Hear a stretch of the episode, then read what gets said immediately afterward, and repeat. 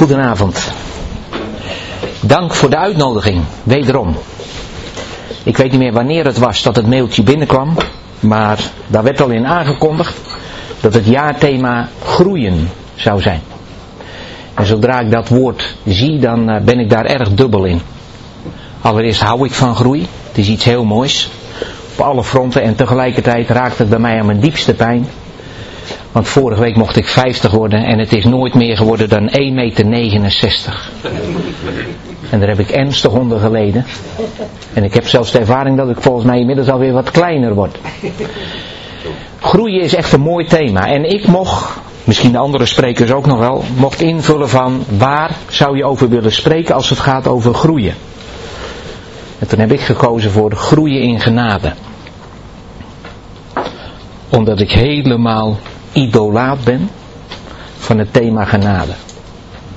En Bert vroeg net om nog een kleine introductie van mezelf te geven. Dat heeft misschien ook wel te maken met waar ik me in het leven veelvuldig mee bezig hou.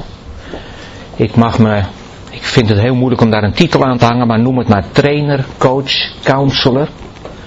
Ik doe, op dit moment is, is 95% van mijn agenda gevuld met uh, één op één gesprekken met mensen die vaak zwaar in de problemen zitten.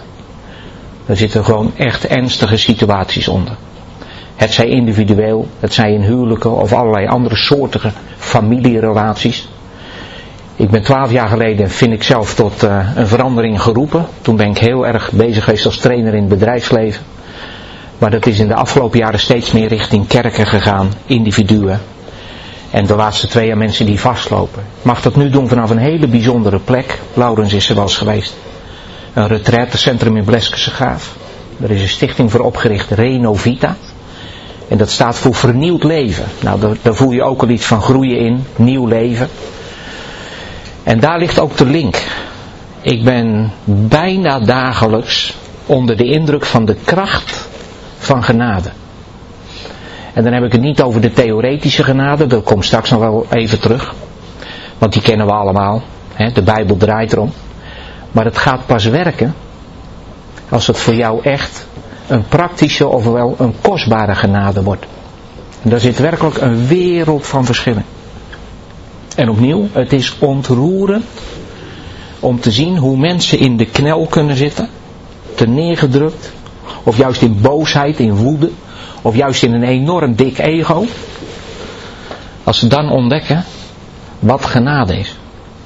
En wat genade met jou kan doen. Letterlijk zie je levens diepgaand veranderen. Transformeren. En dat houdt me dan zo bezig dat ik daar heel graag ook over spreek. Ook op zo'n avond als nu. Juist op zo'n avond als nu.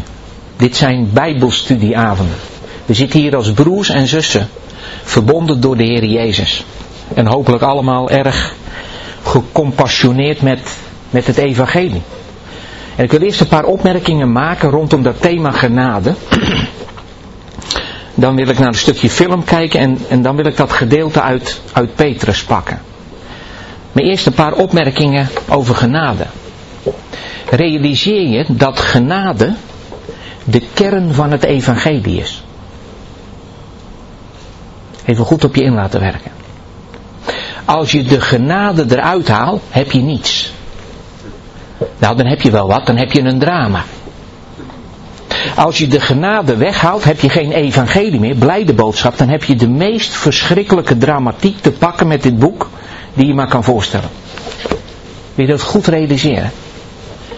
Weet je dat genade, ik, ik vind het moeilijk om bij God over kenmerken te praten, of over eigenschappen, maar ik doe het toch maar, menselijk. Weet je dat genade het enige kenmerk van God is? Je kan ook synoniemen noemen, maar genade is het enige kenmerk waardoor het verhaal over God en de mensheid een onvoorstelbaar mooi verhaal is. Alle andere kenmerken van God zijn een drama. Zonder genade. Echt een drama. We hebben het net gezongen. Heilig, je voorstel, God is heilig. Zet daar je eigen eigenschap even naast. God is eeuwig. Zet jezelf er even naast. God is almachtig. God is alomtegenwoordig. God is schepper. God is rechtvaardig. En, en daar sta jij daarnaast. Jongens, dat is een drama. Besef je dat nog? Besef je dat we volledig in het niet vallen bij God?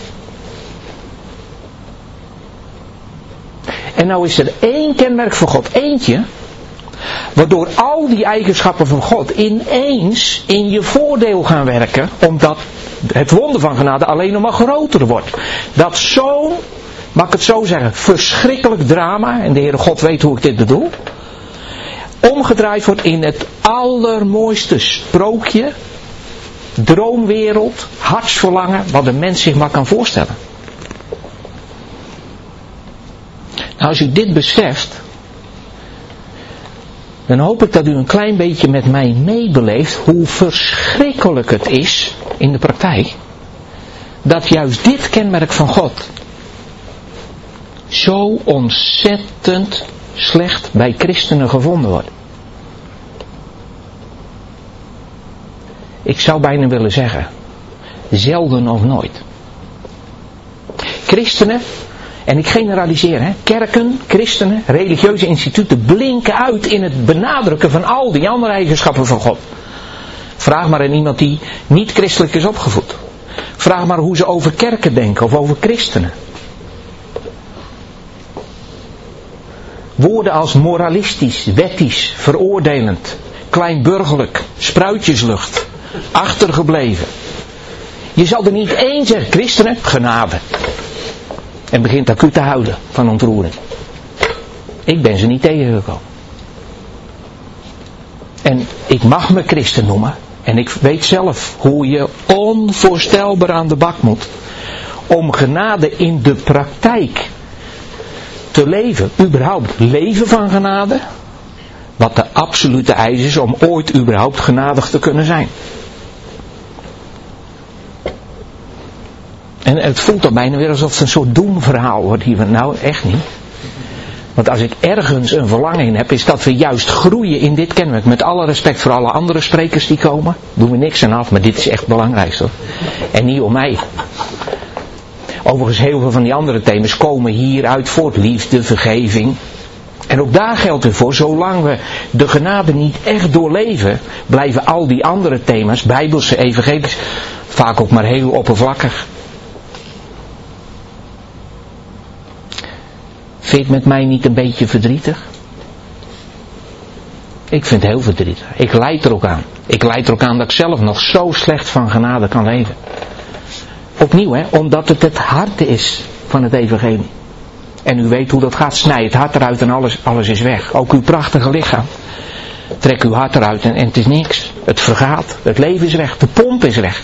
De energie is weg. De passie is weg. En opnieuw, daar blinken we in kerkelijk Nederland, kerkelijk wereldwijd in uit. Genade is namelijk niet naar de mens. Verre van zelfs.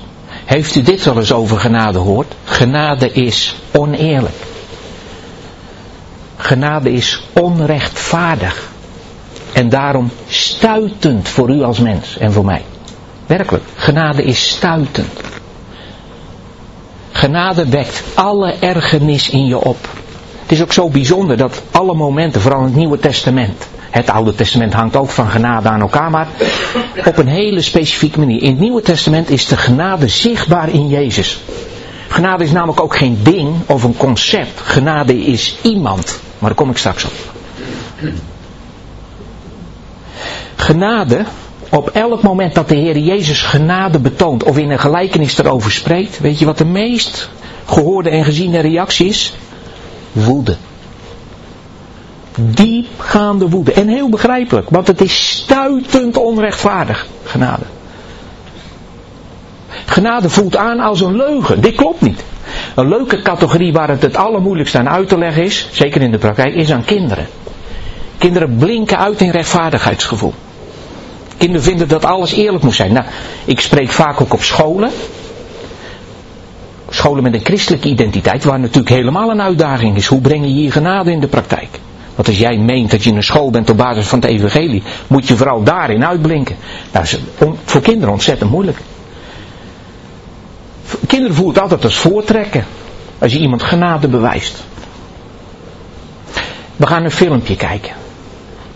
We gaan kijken hoe oneerlijk genade is. En ik wil u vragen om bij uzelf echt te voelen tijdens het duurt zeven minuten. Het is een fragment uit de speelfilm. Identificeert u zich eens in de personen die u hier voorbij ziet komen in dit fragment. Ik, ik leid de film even in. Het is een fragment, het is het startdeel van Les Miserables. Misschien kent u het boek, het is een boek van Victor Hugo. Misschien kent u de film. Of misschien kent u de musical. Nou, als u ze geen van allen kent, mooi, dan maakt u vanavond kennis met de film. Het is een heel bijzonder verhaal. Het, verhaal gaat namelijk over de immense strijd tussen genade en wet. En ik kan ontroerd zijn over het feit dat in de westerse wereld de kerken massaal leeglopen. En laat nou dit verhaal via de musical in de theaters honderdduizenden westerse mensen trekken. Briljant. Ik denk dat God erachter zit. En het ontroert mensen, omdat ieder mens, ja, vindt dit natuurlijk heel ontroerend.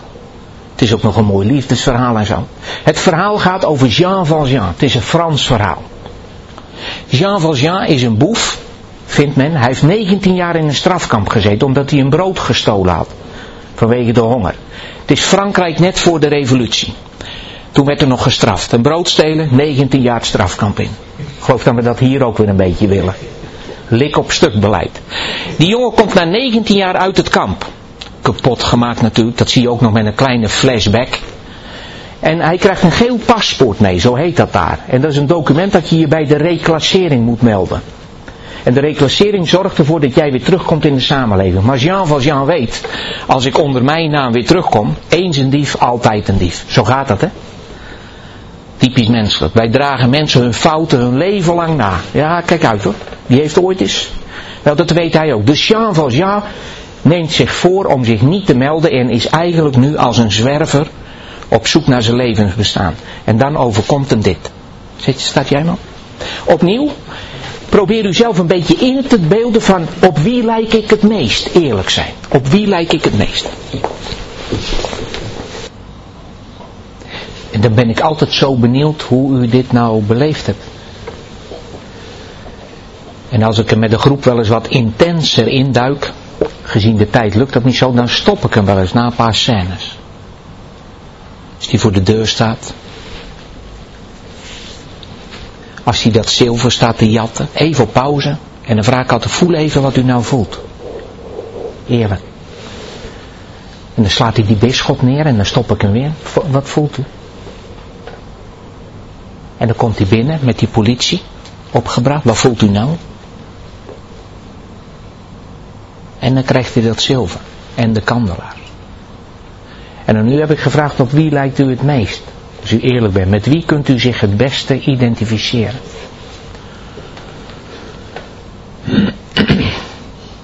Dat zegt veel over wat u ervaart van genade. Met, u, met wie u zich het best kunt identificeren. Net als ik. Dat zegt eigenlijk alles. Ik hoop dat u ervaart als u naar zo'n, dit is weliswaar gespeeld, maar zo'n scène kijkt van praktijk, sorry, genade in de praktijk. Dan hoop ik dat u die woorden van mij kunt onderstrepen. Het is stuitend oneerlijk. Het is zwaar onrechtvaardig. En dat is de reden waarom uw ziel, uw hart, uw rechtvaardigheidsgevoel helemaal begint te hikken. Ik doe dit ook wel eens bij kerkraden of oudste raden. En dan krijg ik ook wel eens de lieve opmerking van broeders die zeggen, indrukwekkend Ari, maar jammer dat die bisschop moet liegen. Ook een heerlijke. Want ja, hè, die politie zegt, ja, hij zei dat hij het van u had gekregen. En die bisschop, ja dat klopt. Maar waarom ben je de kandelaars vergeten? Jammer, die leugen, zeggen ze dan. Vind ik zo lief. Dan zeg, ik, dan zeg ik altijd, snapt u dat genade ook inderdaad liegen is? Hebt u er wel eens zo naar gekeken? Ik weet niet hoe het straks zal gaan hoor, bij dat laatste oordeel, maar hè, er zijn bijbelverhalen, of in ieder geval gedachten binnen ons, dat dat straks een soort rechtszitting is. Waar, waar God de rechter recht zal spreken. En dan hebben we de duivel als aanklager, die brengt jou op. En die heeft er erg veel genoeg in om even, even aan te halen wat je allemaal fout gedaan hebt. En dan komt er iemand naar voren die zegt, sorry, dat heeft hij niet gedaan of zij, dat heb ik gedaan. Dat is liegen. Besef je dat? Besef je dat de middelaar moet liegen om middelaar te kunnen zijn? Tenminste, als je denkt dat je rechtvaardigheidssysteem intact moet blijven. Genade is bizar. Niet naar de mens en dat is waarschijnlijk de reden dat je hetzelfde tegenkomt. En daar moeten we helaas de gevolgtrekking uithalen dat er van het evangelie leven dus bijna nooit iets terechtkomt. Met alle respect voor hoe hard u uw best doet. En ik ook. Het is bedroevend. En daarom des te meer de oproep. Wat zou het geweldig zijn als we zouden kunnen groeien in genade. Maar daar zit al bijna een soort paradox in. Groeien in genade. En nou ga ik naar het Bijbelgedeelte wat ik had opgegeven. Om, uh, om te behandelen vanavond. Om met de persoon Petrus, briljant dat juist Petrus hier de laatste brief mee eindigt. Petrus. Je zou kunnen zeggen de rechtvaardigheidsdiscipel ten top. Daar ga ik ook even met u naar kijken. Die eindigt misschien wel aan het eind van zijn leven met deze brief. En dit zijn de laatste woorden die op zijn lippen besterven. Ik begin bij vers 14. 2 Petrus 3 vanaf vers 14. De eerste 14 versen, 13 versen van het hoofdstuk gaan over de dag des Heren. Waar blijkbaar met verlangen naar uitgezien wordt. En dan zegt Petrus, hij komt als een dief in de nacht. En dat hij nog niet komt, komt omdat hij geduld heeft. En omdat hij wil dat niemand verloren gaat. Hebben jullie zich dat ook wel eens gerealiseerd trouwens? Vers 9 is dat. De Heer is niet traag met het nakomen van zijn belofte. Ik lees de nieuwe Bijbelvertaling trouwens. Zoals sommigen menen. Hij heeft alleen maar geduld met u omdat hij wil dat iedereen tot inkeer komt en niemand verloren gaat. Ook ik zou zo graag willen dat ons dat allemaal zo op het hart ligt. Dat wij dat ook zouden willen. Hebt u dat? Dat u het verschrikkelijk vindt dat de buurman verloren gaat? Niet dat u erover gaat, maar stel dat, de buurvrouw. Of, of hebt u het gewoon fijn met elkaar? En die naast me woont, joh, daar heb ik al zoveel ellende mee meegemaakt. Het is misschien maar handig als ze er straks niet bij zijn. Nou, dat is niet het hart van God, kijk maar. Hij heeft mateloos geduld, want hij wil dat iedereen behouden wordt. Logisch, het zijn allemaal zijn kinderen.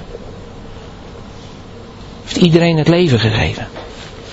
Ik ga verder bij vers 14. Omdat u hier naar uitziet, naar die dag des Heren, geliefde broeders en zusters, moet u zich inspannen om smetteloos, onberispelijk en in vrede door hem te worden aangetroffen. Kijk, zulke woorden, daar kunnen wij wat mee. Hier houden we van Petrus. Inspannen om smetteloos en onberispelijk. Kijk, dat, dat, dat doen wij graag. Wij houden van wilskracht. Hier kan je tenminste wat mee doen.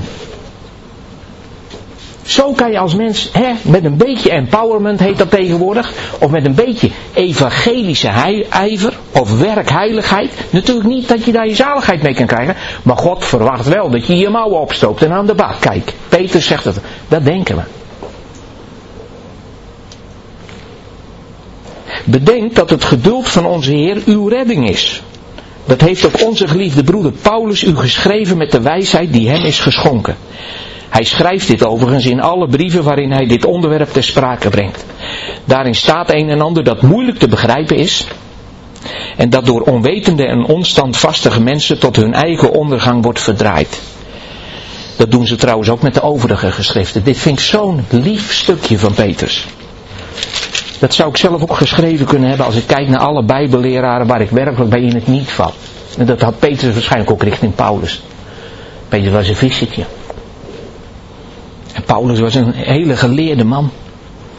Dus hier, hier geeft hij alle credits aan Paulus. Mooi hè? Maar dan gaat hij verder. Geliefde broers en zussen. U weet van tevoren wat er gaat komen. Wees daarom op uw hoede en laat u niet meeslepen op de dwaalwegen van wettelozen. Laat uw standvastigheid niet varen. Ook weer zo'n echt mensenwoord. Standvastig. Vasthouden. Blijven staan. Maar nou komt hij, maar groei in de genade en in de kennis van onze Heer en Redder Jezus Christus. Hem komt de eer toe, nu en in eeuwigheid. Amen. Groei in de genade. Terwijl we net gezien hebben wat genade is. En ik wil nu eerst even stilstaan bij, misschien heeft u net wel gekeken, naar het, het prachtige van genade bewijzen. die bisschop trekt vaak de meeste aandacht in dit fragment. Want dat is zo bovennatuurlijk mooi wat die man doet. Waar haalt hij de kracht vandaan om het onrecht wat hij meemaakt op deze manier te belonen? Hoe kom je zo dwaas? Dat is vaak de, de aandachtstrekker in dit fragment. En dat was het misschien bij u ook wel. Niet realiserend misschien dat de allermoeilijkste persoon in dit hele verhaal, in dit fragment, de persoon die het echt zwaar voor zijn kiezen krijgt, de boef is. Jean Valjean. Er is niets zo moeilijk om van genade te leven. En ik zei net al even in mijn voorwoord, pas als je dat kunt, kun je het ook bewijzen. Ik bedoel, liefde kun je bewijzen. Je kan ook best lievig zijn voor mensen. Je kan allerlei lieve gebaren doen. Iedere keer als ik hier binnenkom vind ik het ontzettend lief. Er wordt koffie geschonken. Ik word herkend. Ik word erkend als het een beetje mee zit. Dat doet je gewoon goed. Je, je voelt je hartelijk welkom. Maar dat is nog geen genade. Nee, genade is dat ik nu pas binnen zou komen. Fluitend en lachend. En jullie zitten hier al even. Waar blijft Arie? Ik ben al zes keer gebeld op mijn mobiel. Ik heb niet opgenomen. Ik denk, bekijk het maar, Laurens. En dan kom je om tien voor negen aan.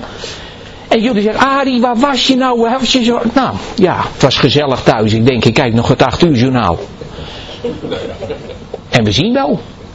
Zou ik dan genade vinden hier? Ik denk het niet. Ik ben er ook bang voor. Daarom ben ik hier om half acht al. Ik denk, op safe. Voor je het weet word je gestraft. Of krijg je een vinkje achter je naam. En daar ben ik ook weer gevoelig voor. Jongens, genade bewijzen gaat heel diep. Dat merk je met zo'n praktisch voorbeeldje. Laat staan dat het onrecht wat jullie is aangedaan nog zwaarder is dan een Ari de rover die te laat komt. Je wordt pas zo'n bisschop als je Jean Valjean kan zijn. Echt waar. Want het geheim van genade is dat het jou alles kost. Alles. Bonhoeffer had prachtige termen daarvoor. de, de, Duitse theoloog die in Nazi-Duitsland net voor de bevrijding nog is omgebracht. Omdat hij tegen het Hitlerregime preekte en zelfs actief was. Bonhoeffer noemt dat het verschil tussen goedkope genade en kostbare genade. Dat is theoretisch gezien dezelfde genade. Dat is de Bijbelse genade. Maar genade is goedkoop als het een leer is. Een concept. Een theorie. Een theologie waar je makkelijk over praat, waar je makkelijk over preekt. Wat prachtige one-liners zijn die nog kloppen ook. Maar je beleeft het niet in de praktijk. Dat is goedkoop. Dat is net als goedkope liefde. Je kan boeken volschrijven of, of nummers zingen over liefde, terwijl je zelf het meest liefdeloze wezen op de aarde bent. Maar je kan het wel zingen. Genade wordt pas kostbaar als je gaat beseffen dat het de gever alles heeft gekost, want dat doet genade. En dat het jou ook alles kost om het te kunnen ontvangen. Genade is genadeloos voor jouw eigen ik. Genade kost je je ego. Genade kost je je zekerheid. Genade kost je je controle. Genade kost je gewoon je leven. Je leven rondom ik. Dus genade vraagt van jou om diep te buigen. En niet zozeer omdat iemand het eist, maar anders kun je het niet aanpakken. Genade is stuitend vernederend voor je ik. Dat is ook wat je tegenhoudt om van genade te leven. Daarom is in de praktijk van ons leven doen we God er graag een beetje bij. Altijd handig. Een beetje van God en een beetje van mezelf. Natuurlijk weet je wel dat genade is, maar Test het niet te veel uit. Zorg dat je het zelf ook nog een beetje op orde hebt. Met je bankrekening, met je gezondheid, met je fijne vriendenkringen, met je kerk misschien wel of je gemeente. Met je leer. Zorg dat je de waarheid hebt. Wat allemaal zomaar schijnzekerheden zijn. Bijna alles is schijnzekerheid, want de waarheid voor God is onbegrijpelijk en onbevattelijk. Maar wij willen toch graag weten, want van genade leven is zo eng. Wat heb je daar nog over? Niks. Echt niet niks. Ja, God. Ja, maar van mezelf niks. En juist Petrus eindigt daar zijn brief mee. Ontroerend, want als er eentje is geweest waar de Bijbel ook hartstochtelijk over schrijft. Het is natuurlijk de discipel waar we het meeste van weten, zou ik bijna willen zeggen. Omdat, ten eerste was hij regelmatig haantje de voorste. Hij was misschien ook wel een begenadigd spreker, want heel veel citaten van hem zijn opgetekend. Dus van Petrus weten we eigenlijk het meest wat zijn temperament was, wat zijn mening was, hoe hij naar dingen keek en vooral wat hij ook deed. Nou, dat ga ik niet allemaal met u doorbladeren, maar een paar fragmenten wil ik, uh, wil ik met u pakken. Om er even bij stil te staan. Allereerst even, realiseer je even, Petrus, visser, wordt tot zijn, zijn ambt geroepen als visser van mensen. Net na de wonderbaarlijke visvangst. U leest dat in Lucas 5. Niks gevangen. Jezus vraagt zijn bootje om een preek te houden. En zegt dan, vaar naar dieper water, gooi je net uit. Peter stuit het nog even, we hebben niks gevangen, heer, doe het nou maar. En de netten zijn zo vol dat ze er nog een bootje bij moeten halen en ze zinken bijna allebei. En dan valt Petrus op zijn knieën neer en zegt, ga weg van mij heer, want ik ben een zondig mens. Peter staat oog in oog met de almacht van God en schrikt zich helemaal naar over wie die zelf is. En dan zegt de Heer Jezus, ik maak voor jou een visser van mensen. Volg mij. En hij doet het. Jongens, Petrus is voor mij een geloofsheld. Hij wordt wel eens wat, uh, ja, wat naar afgeschilderd misschien. Petrus is een geloofsheld. Petrus is degene die, net als de andere discipelen, een spook aanzien komen midden op het meer. En er wordt gezegd, het is de Heer en hij is de eerste die zegt, Heer als u het bent, zeg me dan dat ik mag komen. En Jezus zegt, kom maar. En hij stapt overboord. Petrus stapt overboord. Is dat geloof of niet? Petrus voert weer het woord op het moment dat, dat de Heer Jezus in Johannes 6 had het opgetekend. Die wonderbare spijziging en dan zegt hij, maar ik ben het brood des levens. En dan vertelt hij even dat, dat mensen hem echt moeten aanvaarden als het brood van hun leven. En dan staat erbij dat velen deze reden hard vonden. En ze vertrokken. En dan zegt hij tegen zijn twaalf discipelen, jullie willen toch ook niet weggaan. En dan zegt Petrus weer, Heer, naar wie moeten we toegaan? U spreekt woorden van eeuwig leven. Petrus weer. Wat een gelovige jongen. De Jezus vraagt op een keer, wie zeggen de mensen dat ik ben? Nou, sommigen zeggen Johannes, anderen Elia. Maar jullie, wie zeggen jullie dat ik ben? U, zegt Petrus weer, u bent de Messias, de levende Heer. Mooi hè? Nog geen fractie daarna trouwens. Zegt Jezus dat hij moet lijden. En Petrus is weer de eerste die zegt, dat verhoede God. Petrus had ook een briljant rechtvaardigheidsgevoel. Dat gaat niet gebeuren. Nou hebben we een leider. Nou, daar zal ik even standvastig en vastberaden voor door de vuur gaan. En dan moet Jezus tegen hem zeggen, door hem heen, Satan, ga achter mij.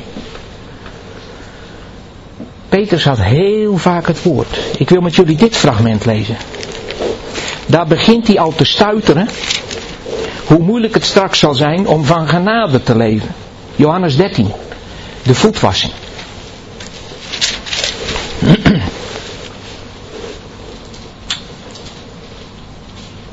Ik lees het vanaf vers 1, want ik vind het zo ontroerend al wat er in vers 2, vers 1 staat over de Heer Jezus zelf. Het was kort voor het Pesachfeest. Jezus wist dat zijn tijd gekomen was en dat hij uit de wereld terug zou keren naar de Vader. Moet je deze horen. Hij had de mensen die hem in de wereld toebehoorden lief. En zijn liefde voor hen zou tot het uiterste gaan. Mooi hè? Dat is de Heer Jezus. Jezus en zijn leerlingen hielden een maaltijd. De duivel had inmiddels Judas, de zoon van Simon Iscariot, ertoe aangezet Jezus te verraden. Jezus die wist dat de Vader hem alle macht had gegeven. Dat hij van God was gekomen en weer naar God zou teruggaan. Moet je je voorstellen, dat wist Jezus van zichzelf. Hè? Hij wist wie die was. Hier doet Jezus een uitspraak over zijn identiteit. Die Jezus stond tijdens de maaltijd op. Hij legde zijn bovenkleed af, sloeg een linnen doek om en goot water in een waskom. Hij begon de voeten van zijn leerlingen te wassen en droogde ze af met de doek die hij omgeslagen had. Toen hij bij Simon Petrus kwam, zei hij, zei deze, u wilt toch niet mijn voeten wassen, heer? Zo herkenbaar. U, zou eens een klein beetje misschien, en dat heeft u misschien wel meer zicht moeten hebben op hoe we als mensen in elkaar zitten. Dit is zo ontzettend vernederend voor je ik. Dit doet alles in je oproepen, dit gaan we toch niet meemaken. Nou heb ik zoveel wonderen gezien van deze rabbi, van deze Jezus, van deze vriend. Ik was erbij op de verheerlijking van de berg. Ik heb Mozes en Elia gezien met Jezus. Ik heb alle wonderen gezien. Petrus behoorde tot de intimi. Hij heeft doden opgewekt zien worden. Hij heeft zieken genezen zien worden. Hij mocht erbij staan. Hij heeft zelf wonderen mogen doen. Hij heeft de kracht van het evangelie in het woord van Jezus gezien. En nou gaat hij hier mijn voeten wassen. Het zou nu een beetje vergelijkbaar zijn met hij komt je billen afvegen. Ik weet niet of u in de zorg werkt. Als iemand niet meer uit de weg kan. Je schaamte is het grootst als, als je dat soort dingen niet meer kan. En nou komt de grote, heilige, almachtige God en die zegt, mag ik jouw billen afvegen? Wat een drempel om te nemen. En Jezus zegt terecht tegen Petrus, wat ik doe begrijp je nu nog niet. Maar later zul je het wel begrijpen. Oh nee, zei Petrus. Hoor je? Mijn voeten zult u niet wassen. Nooit. Dat wordt je nooit even vasthouden. Dat hoort bij Petrus. Omdat het zo'n wilskrachtig, prachtig, gedreven joodje is. Nooit. Maar toen Jezus zei, als ik ze niet mag wassen, kun je niet bij me horen? Antwoordde hij, Heer, dan niet alleen mijn voeten, maar ook mijn handen en mijn hoofd. Hij komt al erg snel tot bekering, moet ik zeggen. En het blijkt straks in de praktijk makkelijker bij woorden gebleven te zijn dan het ook echt menen. Maar ik hoop dat jullie iets voelen van de pijn die genade bij je teweeg brengt. Want genade buigt voor jou neer en was je voeten. Genade is dat jij een bisschop hebt neergemet en je weet het. En je weet ik ben schuldig en ik hoor nu straf te krijgen. Ik moet weer voor 38 jaar terug een strafkamp in. De dubbele straf van de vorige keer. Want dit is echt onvergeeflijk. En dan sta je oog in oog met iemand die alle recht heeft om jou te vergelden om jou meerdere te zijn. Hij heeft je in je macht. En die zegt, je bent de kandelaars vergeten. Hier.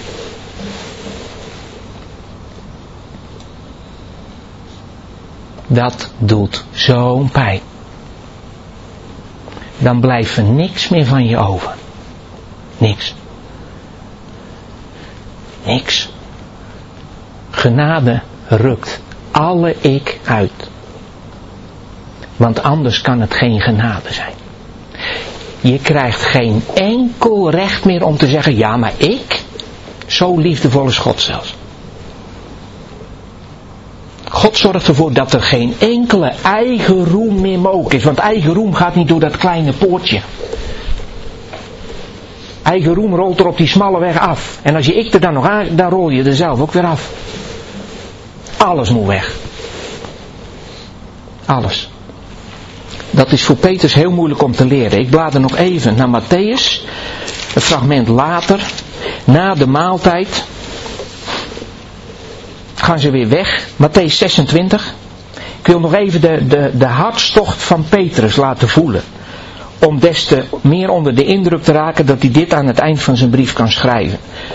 Matthäus 26. De maaltijd is net voorbij. Judas is vertrokken om de Heer Jezus te gaan verraden. En dan vers 31. Onderweg zei Jezus tegen hen, jullie zullen mij deze nacht allemaal afvallen. Overigens, dit is na de voetwassing, hè.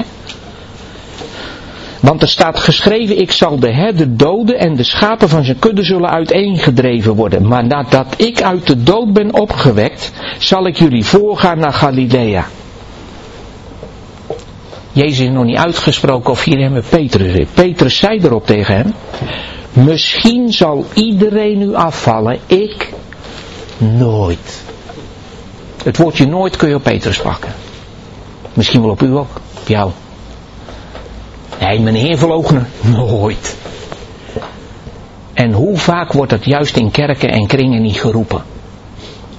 Uit pure wilskracht. Nee, tegen de zonde zal ik vechten. De Satan zal mij er nooit onder krijgen. Ik zal Jezus naam nooit verlogen. Laten we een bond oprichten tegen het vloeken. Kunnen we Jezus helpen? Ja, het zit in ons. Er zit zoveel wilskracht ook in, in, in de dienst aan God. En op zich zou je zeggen, mooi jong, mooi. Maar het is letterlijk genadeloos. Want je doet op eigen kracht. En het wordt spannend als die eigen kracht juist gedwarsboomd wordt. Gemarginaliseerd. Dan wordt het spannend. Want wordt het dan genade of wordt het dan boosheid, vechten, strijd, nieuwe kerk, nieuw plaatje, weer een groepering erbij. Want wij zijn de echte waren. Nooit. Nog even, Jezus antwoordde hem, liefde. Vers 34, ik verzeker je, zegt hij tegen Petrus, deze nacht zul je nog voor de haan gekraaid heeft, mij driemaal verloochenen. Weet je, je eigen ik wil gewoon niet luisteren. Want deze boodschap is zo vernederend. Dit kan je ook gewoon niet slikken. Dit is net zoiets als slecht nieuws bij de dokter krijgen, maar dan ook echt slecht nieuws. Misschien heeft u het wel eens meegemaakt. En iedere arts weet dat u eerst in de ontkenningsfase terechtkomt. Als je ooit iemand echt slecht nieuws moet brengen, dan weet je dat het nieuws vaak zo massief is. Dat komt niet binnen. Dat moet ontkend worden. Doet Peter zo. Dit is het allerergste wat ik kon horen. Peter zei, al zou ik met u moeten sterven verlogenen zal ik u nooit. Alle andere leerlingen vielen hem daarin bij. Nou, u weet hoe die nacht verlopen is. Hij heeft echt geprobeerd zijn woorden waar te maken. Vooral toen die soldaten binnenkwamen in die hof, was Petrus degene die dat veel te kleine zwaardje trok. Want die zou het koninkrijk van God wel eens een handje helpen. En opnieuw, dat zie ik ook heel veel omheen. En soms doe ik er zelf ook wel mee. Desnoods als het gaat om genezen van mensen die met, met veel wilskracht, en we noemen het natuurlijk geest, maar en maar duwen en maar trekken. En maar slaan en maar hakken. Allemaal goed bedoeld, maar vanuit eigen kracht. En niet vanuit genade. Petrus verloogt hem inderdaad drie keer. En dit hoofdstuk, Matthäus 26, eindigt zo dramatisch. Voordat er een haan gekrijt heeft. Sorry. Vers 75, laatste van 74. En meteen kraaide er een haan. Hij vervloekt Jezus zelfs. Hè? Toen herinnerde Petrus zich wat Jezus gezegd had. Voordat er een haan gekraaid heeft, zul je mij driemaal verloochenen. Hij ging naar buiten en huilde bitter. Weet je, dat is zo'n moment, hè. Wat ik als coach en als counselor natuurlijk altijd heel graag zie gebeuren. Ook bij mezelf. Dat is het moment waarop je gaat breken. Dat is het moment waarop je de enorme kortzichtigheid en de zelfgerichtheid van je ego onder ogen ziet. Je lafheid. Je tekortschieten. Schaamte, schuld komt boven. En je weet het. Je weet het, ik heb het niet gered. Je weet dat je met je grote mond en je zogenaamde waarheid helemaal door het ijs bent gezakt.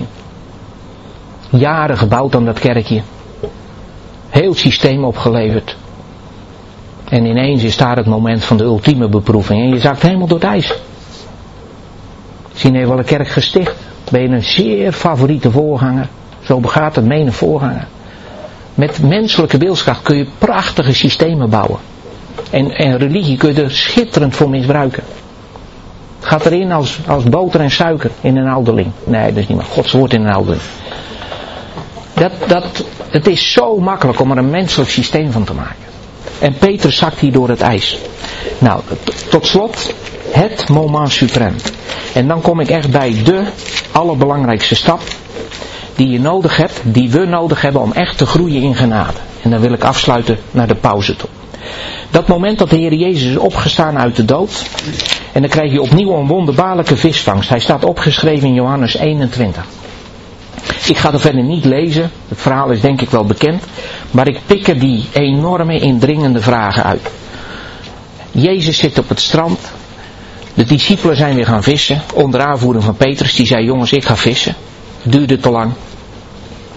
En hebben ze weer niks gevangen. Zo is zijn roeping ook begonnen. Mooi hè, met niks vangen. En weer krijgen ze het advies van een man op het strand, nu, joh, gooi je net aan de andere kant uit. En dat doen ze. En dan halen ze, hoeveel staan er ook weer? Het aantal vissen staat er erbij, 153 of zo. Breng wat van de vis. 153 vissen, ja, vers 11. Simon Peters heeft daar weer de hoofdrol. Zeker op het moment dat bekend wordt dat het de Heer is. En het meest ontroerende in dit hele verhaal vind ik zelfs dat ze met, met 153 vissen aankomen en dat Jezus al visjes aan het bakken was op het strand. Zit je daar stinkend je best te doen, omdat hij zei ik heb honger, heb je wat te eten? Kom je aan het heeft hij voor jou al zitten bakken. Jongens, hier zit zo'n waarheid in. Want nu is het niet een voetwassing, maar kan jij je met je 153 vissen, wat een prachtige vangst, kan jij je door de Heer laten voeden? Of zeg je nee, ik eet liever van wat ik zelf gevangen heb. En in onze tijd zou dat betekenen, nou ik leun graag op al die bekeerlingen die ik teweeg heb gebracht. Ik haal mijn betekenis en zekerheid graag daaruit. Kijk eens, ben ik niet een grote geweest heer?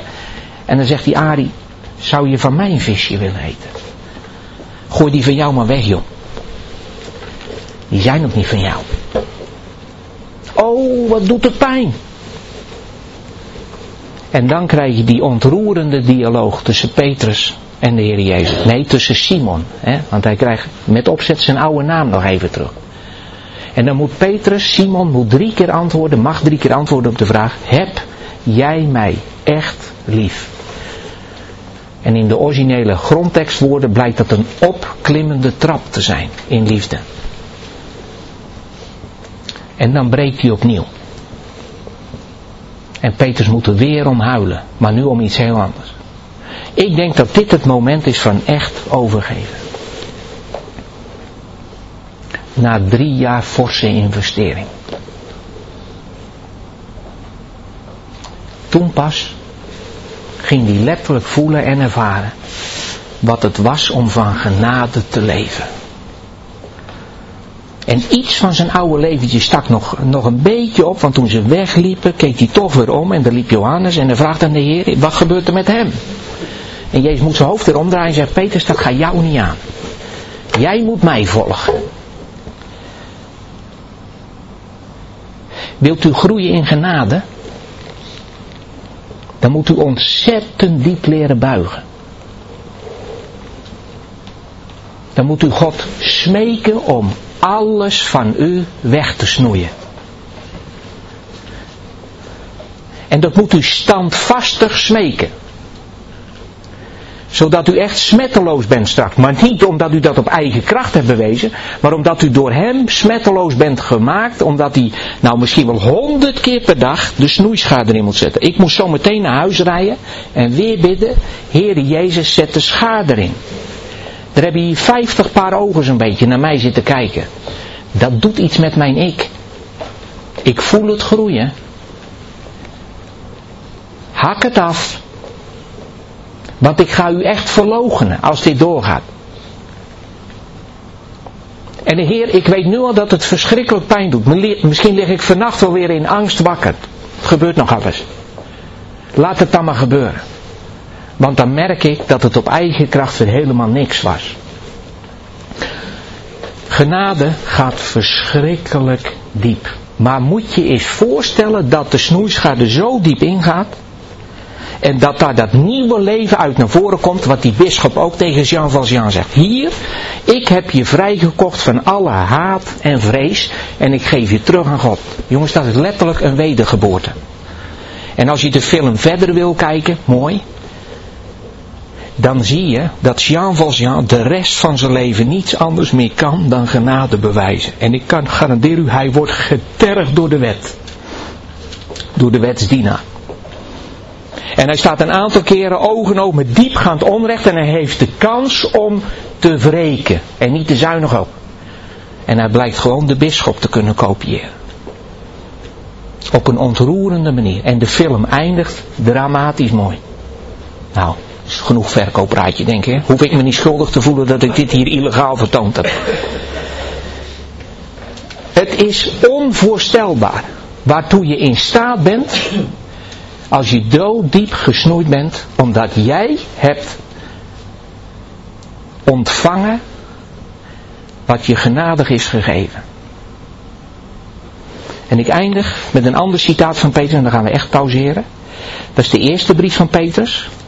Misschien gelijk een linkje naar een volgende avond die over uh, vergeving zal gaan. Moet u dit eens even voelen. En na de pauze hebben we alle tijd nog geloof ik voor vragen. Hier komt die 1 Petrus 2 vanaf vers 18. En realiseert u nog even hoe de oude Petrus in elkaar zat op het moment dat het spannend werd. Slaven, erken het gezag van uw meesters en heb ontzag voor hen. Niet alleen voor de goede en rechtvaardigen, maar ook voor de onrechtvaardigen. Pardon? Ontzag hebben voor onrechtvaardige meesters.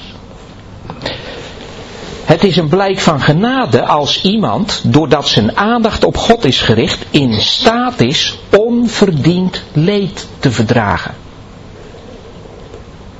Onverdiend leed. En dat verdragen. Immers is er enige reden om trots te zijn wanneer u de slagen verdraagt die u als een straf voor uw eigen wangedrag krijgt. Zo normaal. Het is echter een blijk van Gods genade wanneer u verdraagt wat u moet lijden voor uw goede daden. Dat is uw roeping.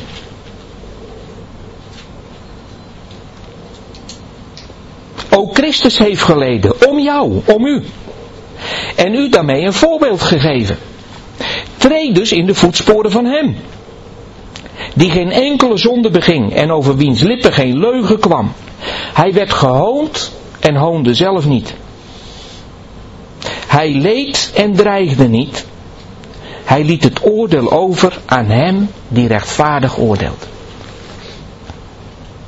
Dit is een magistraal stuk als het gaat over vergeven. Maar daar hebben we het niet over. Dit is een magistrale vrucht, een van de diepste misschien wel, van wat genade in uw leven kan uitwerken. Ik wens u en mezelf dat zo intens toe. Omdat u ultiem vrij wordt, kunt u straks nog wat over vragen. En omdat de wereld om u heen gaat zien, wat is dit? Wat is dit?